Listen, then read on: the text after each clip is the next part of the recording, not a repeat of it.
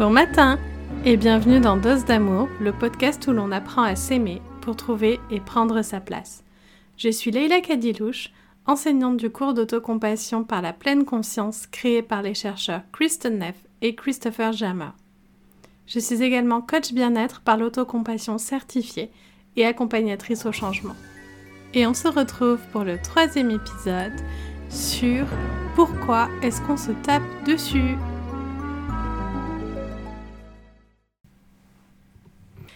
Alors, pourquoi on se tape dessus?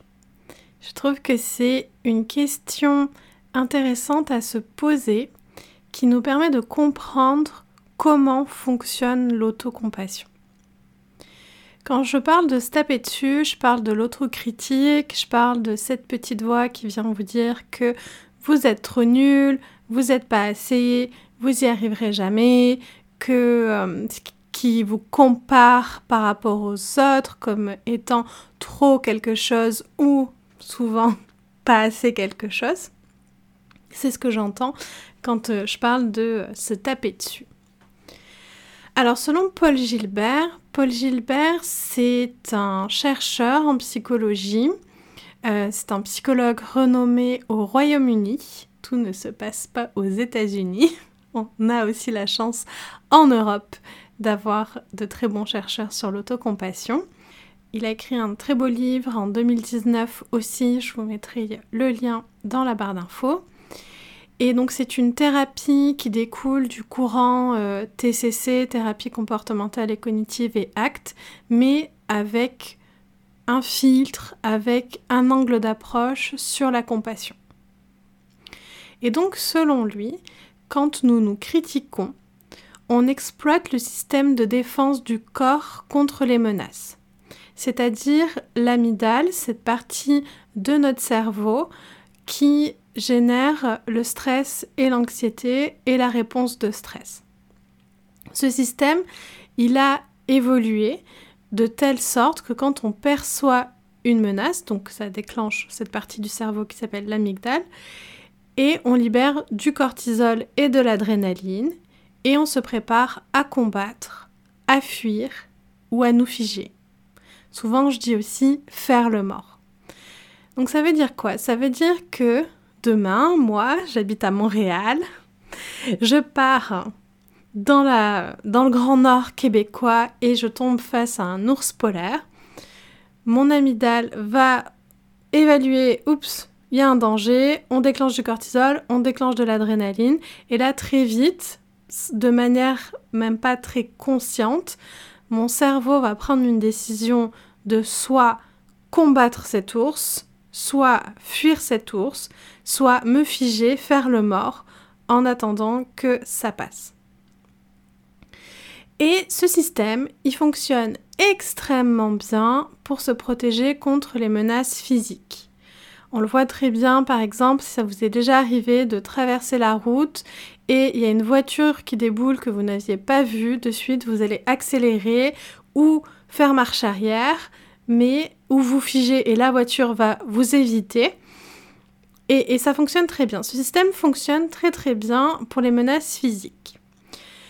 La problématique, c'est que de nos jours, les menaces que nous rencontrons, elles sont très rarement physiques elles sont le plus souvent liées à l'image que nous avons de nous-mêmes. Et chaque fois qu'on se sent inadéquate, notre image de nous est menacée. Alors, on attaque le problème, c'est nous-mêmes. Aujourd'hui, moi, ce qui me fait peur, c'est plus est-ce que les gens vont aimer le podcast? Qu'est-ce qu'on va penser de moi si on n'aime pas le podcast? C'est ça. Quand on dit que c'est lié à l'image que nous avons de nous-mêmes, ou à l'image que les autres pourraient avoir de nous, mais si vous n'aimez pas l'épisode, mon intégrité physique n'est pas en danger. Mais mon cerveau fonctionne comme le vôtre et va aller donc attaquer le problème et donc le problème c'est moi et c'est là où l'autocritique naît. Et cette réaction à, à, cette menace provoque un stress et ce stress peut être lié à des conditions comme l'anxiété et la dépression. Heureusement, nous sommes des mammifères. Et le changement évolutif chez les mammifères implique que nos jeunes naissent très immatures.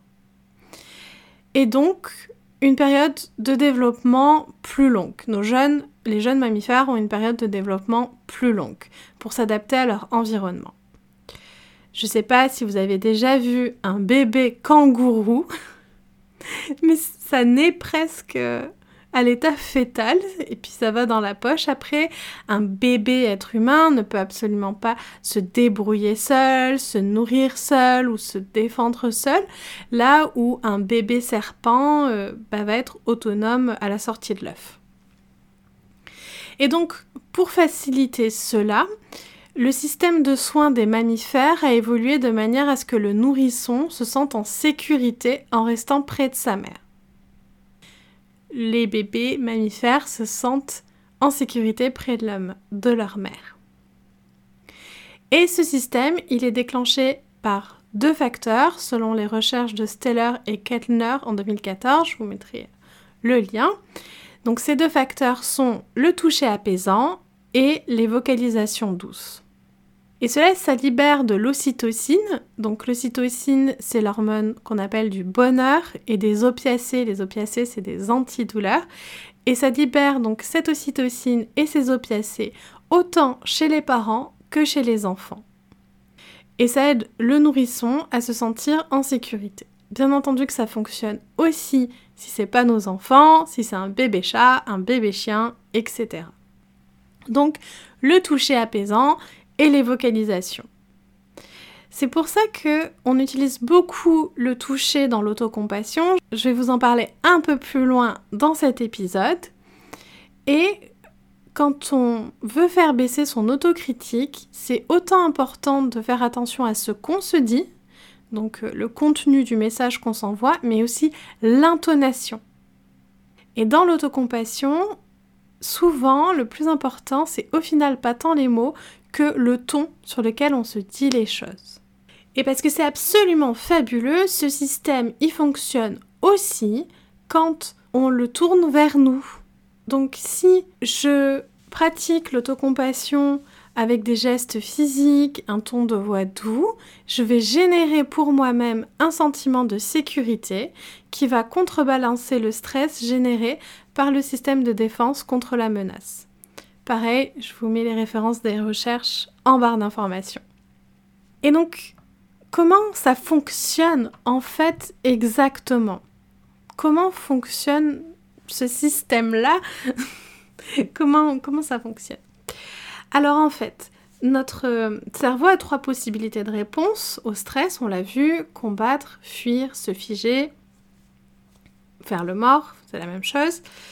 Et ce qui va se passer, c'est donc si ma menace n'est pas physique, ou la menace c'est moi, ma réponse de stress se tourne vers l'intérieur, vers moi, et si mon cerveau est en mode combat, je vais générer l'autocritique. Donc je vais me taper dessus.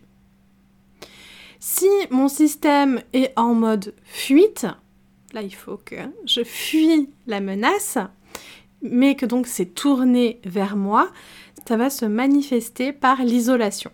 Donc très souvent, quand on est stressé, quand on n'est pas bien, on va s'isoler. Les personnes qui ont une grande autocritique, qui se critiquent beaucoup, vont avoir tendance à s'isoler. Par s'isoler, j'entends se couper des autres, se couper du monde. Et si ma réponse de stress, mon cerveau, c'est faire le mort, c'est me figer, ma réponse va être ce qu'on appelle la suridentification. Donc c'est ce mécanisme où je vais exagérer ce qui se passe, exagérer l'expérience, en rajouter, souvent avec beaucoup beaucoup de pensées qui vont très vite et qui sont très collantes comme pensées. On a du mal à, s'en dépêtrer et on appelle ça aussi la rumination. Alors je pense que ces réactions doivent vous parler, s'autocritiquer, s'isoler et la suridentification. Donc je répète, si c'est en mode combat, autocritique, si c'est en mode fuite, isolation, si c'est en mode se figer, suridentification. Et qu'est-ce que vient faire la compassion tournée vers l'intérieur? Donc l'autocompassion vient en fait contrebalancer l'autocritique par la bienveillance envers soi. Euh, je mets un petit peu de bienveillance face à cette autocritique. La compassion vient contrebalancer l'isolation par l'humanité commune. Donc ce discours dont je parlais dans l'épisode 2 de il y a vraiment que moi qui suis trop nul, tout le monde y arrive beaucoup mieux que moi par je ne suis pas seule, la souffrance fait partie de la vie, je ne suis pas le seul être humain à ressentir ça, à penser ça. Donc l'humanité commune vient briser cette isolation. Et la pleine conscience vient rééquilibrer cette suridentification, vient aider à sortir de ces ruminations. Et en fait, cette euh, trinité de réponses euh, de stress, donc combattre, fuir, se figer, est très révélatrice d'un manque d'autocompassion en fait. C'est un manque d'équilibre entre l'autocritique et la bienveillance envers soi, l'isolation et l'humanité commune, la suridentification et la pleine conscience. Et donc l'autocompassion régule le stress par l'affiliation. L'affiliation, c'est le nom du système qu'on a vu. Ce système qu'en tant que mammifère, on va, par le toucher apaisant et la vocalisation, déclencher de l'ocytocine et des opiacés. Donc l'autocompassion, ça régule le stress par l'affiliation. Et la pleine conscience régule les émotions difficiles par le processus cortical supérieur de régulation de l'attention. C'est tout simplement le fait, euh, ben, comme son nom l'indique, hein, de réguler son attention, donc c'est-à-dire de ne plus s'identifier à ses pensées, de remettre de la justesse, de détourner aussi l'attention. Souvent, euh, en pleine conscience, on peut utiliser la respiration, on peut utiliser la diffusion des pensées. Et donc, on va ben, déjà faire baisser entre le processus d'affiliation et le processus de régulation de l'attention, on va énormément faire baisser euh, les signaux de stress. Alors, euh, vous savez maintenant pourquoi on se tape dessus. On peut penser souvent que ça a à voir avec le perfectionnisme. Il y a bien entendu probablement une composante sociétale et une composante aussi d'apprentissage en fait en voyant euh, ses parents. Le faire, euh, le fait qu'on est aussi éduqué dans une société qui amène à ça, mais il y a aussi des euh, critères tout simplement biologiques. Et comme tout critère biologique, nous ne sommes pas tous et toutes égaux face à ça. Personnellement, j'ai eu un autocritique très violent et très fort. Euh, c'est le cas aussi de beaucoup de personnes dans ma famille. Et il y a une composante clairement génétique euh, là-dedans. Ça fait pas tout, c'est vraiment multifactoriel. Ça peut dépendre de ce que vous avez vécu. Les personnes qui ont vécu des traumatismes ont tendance à avoir plus d'autocritique aussi. Ça peut euh, dépendre vraiment de la culture dans laquelle vous avez grandi. mais il n'y a pas que la biologie, bien entendu, il y a aussi euh, tout ça qui, rentre en, compte.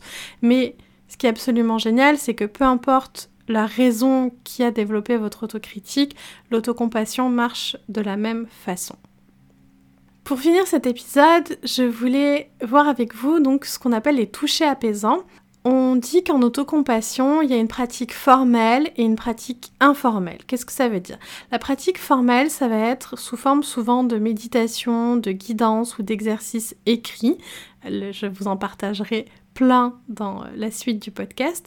Et aussi des pratiques donc informelles qui sont en fait la pratique de l'autocompassion dans la vie quotidienne. Et les deux sont très importants, la pratique formelle pour s'entraîner et la pratique informelle pour euh, utiliser l'autocompassion quand on en a besoin.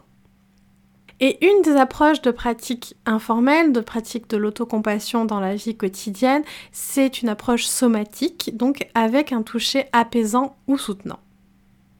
C'est prouvé que le toucher est un moyen fiable d'exprimer la bienveillance et la compassion. Encore une fois, je vous mettrai la ressource et euh, qu'un geste corporel comme le fait de poser une main sur le cœur peut influencer notre façon de penser et de ressentir.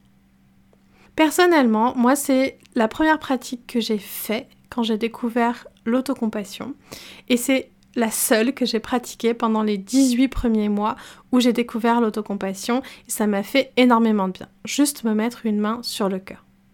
Et le toucher physique est une porte d'entrée puissante vers l'autocompassion. Je vous propose de vous installer confortablement. Vous pouvez vous allonger, vous pouvez vous asseoir, vous pouvez vous mettre debout et je vais vous guider à travers différents touchés qu'on utilise assez souvent en autocompassion. Et comme ça, vous allez pouvoir expérimenter et voir lequel de ces touchés, en tout cas aujourd'hui, vous parle le plus.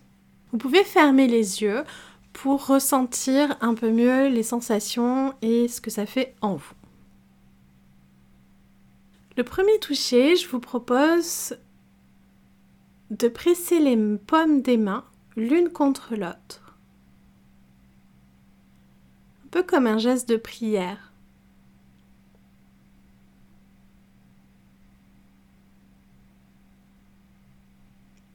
Et de voir comment ça résonne en vous.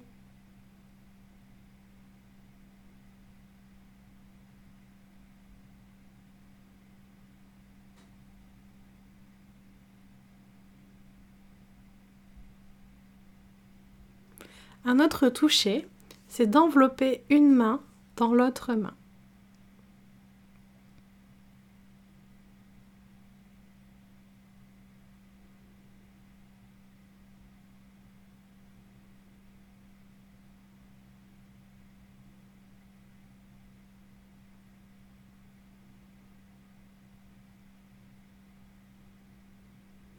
Un autre toucher, c'est de mettre les deux mains sur votre cœur.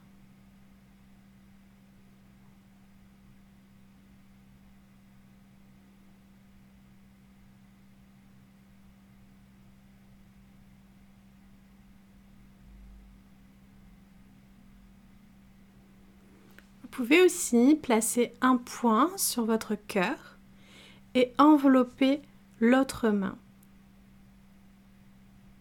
Envelopper le point avec l'autre main.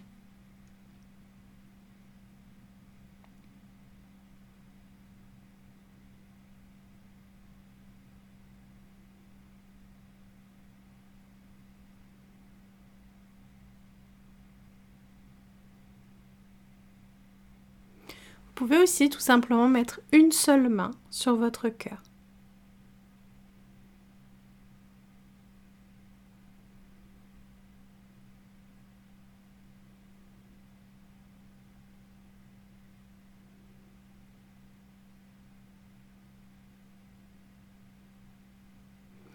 Vous pouvez vous caresser doucement la poitrine en va-et-vient ou en petit cercle.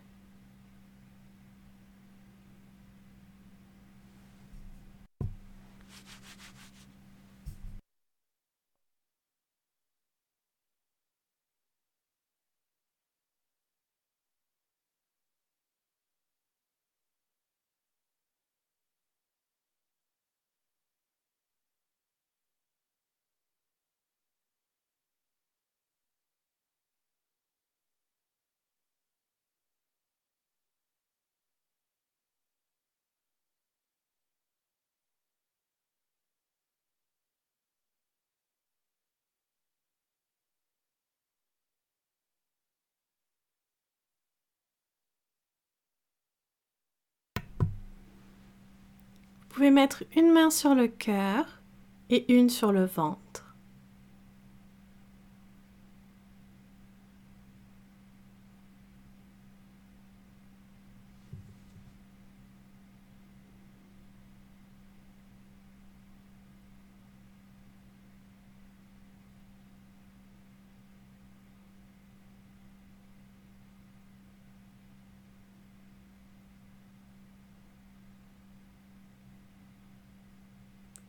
Deux mains sur le ventre.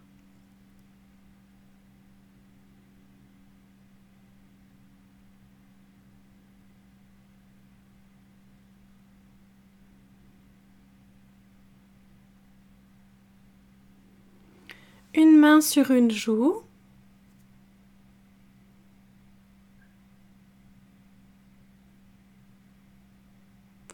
Vous pouvez aussi mettre les deux mains sur vos joues, un peu comme si vous portiez votre tête comme dans une coupe et bercer le visage si vous voulez.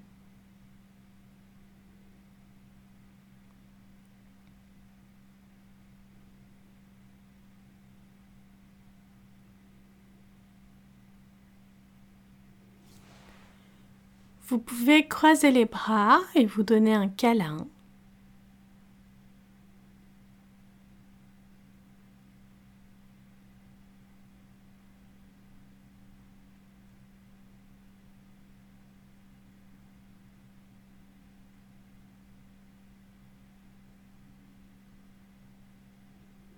Et vous pouvez caresser doucement vos bras aussi, vous faire des petites papouilles, des petites gratouilles.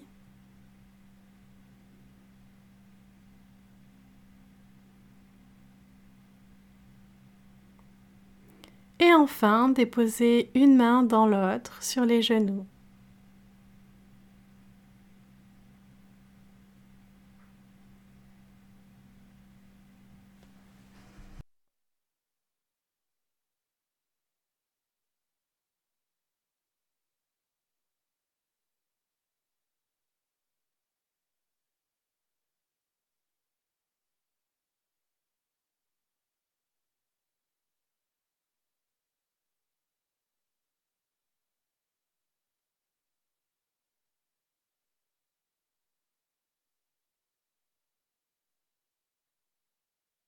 Alors je vous invite à explorer ces touchés, peut-être à réécouter euh, l'audio pour euh, voir qu'est-ce qui vous parle.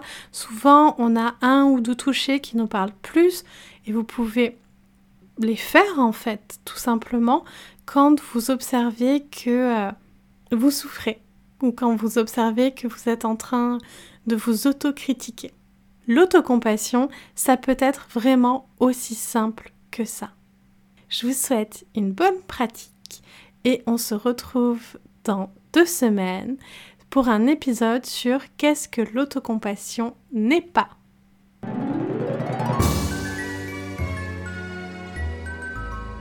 Merci d'avoir écouté cet épisode jusqu'au bout. Si tu as aimé ce podcast, tu peux mettre un petit cœur ou un commentaire et le partager sans oublier de t'abonner. Cela m'aide beaucoup et c'est la meilleure façon de soutenir ce podcast.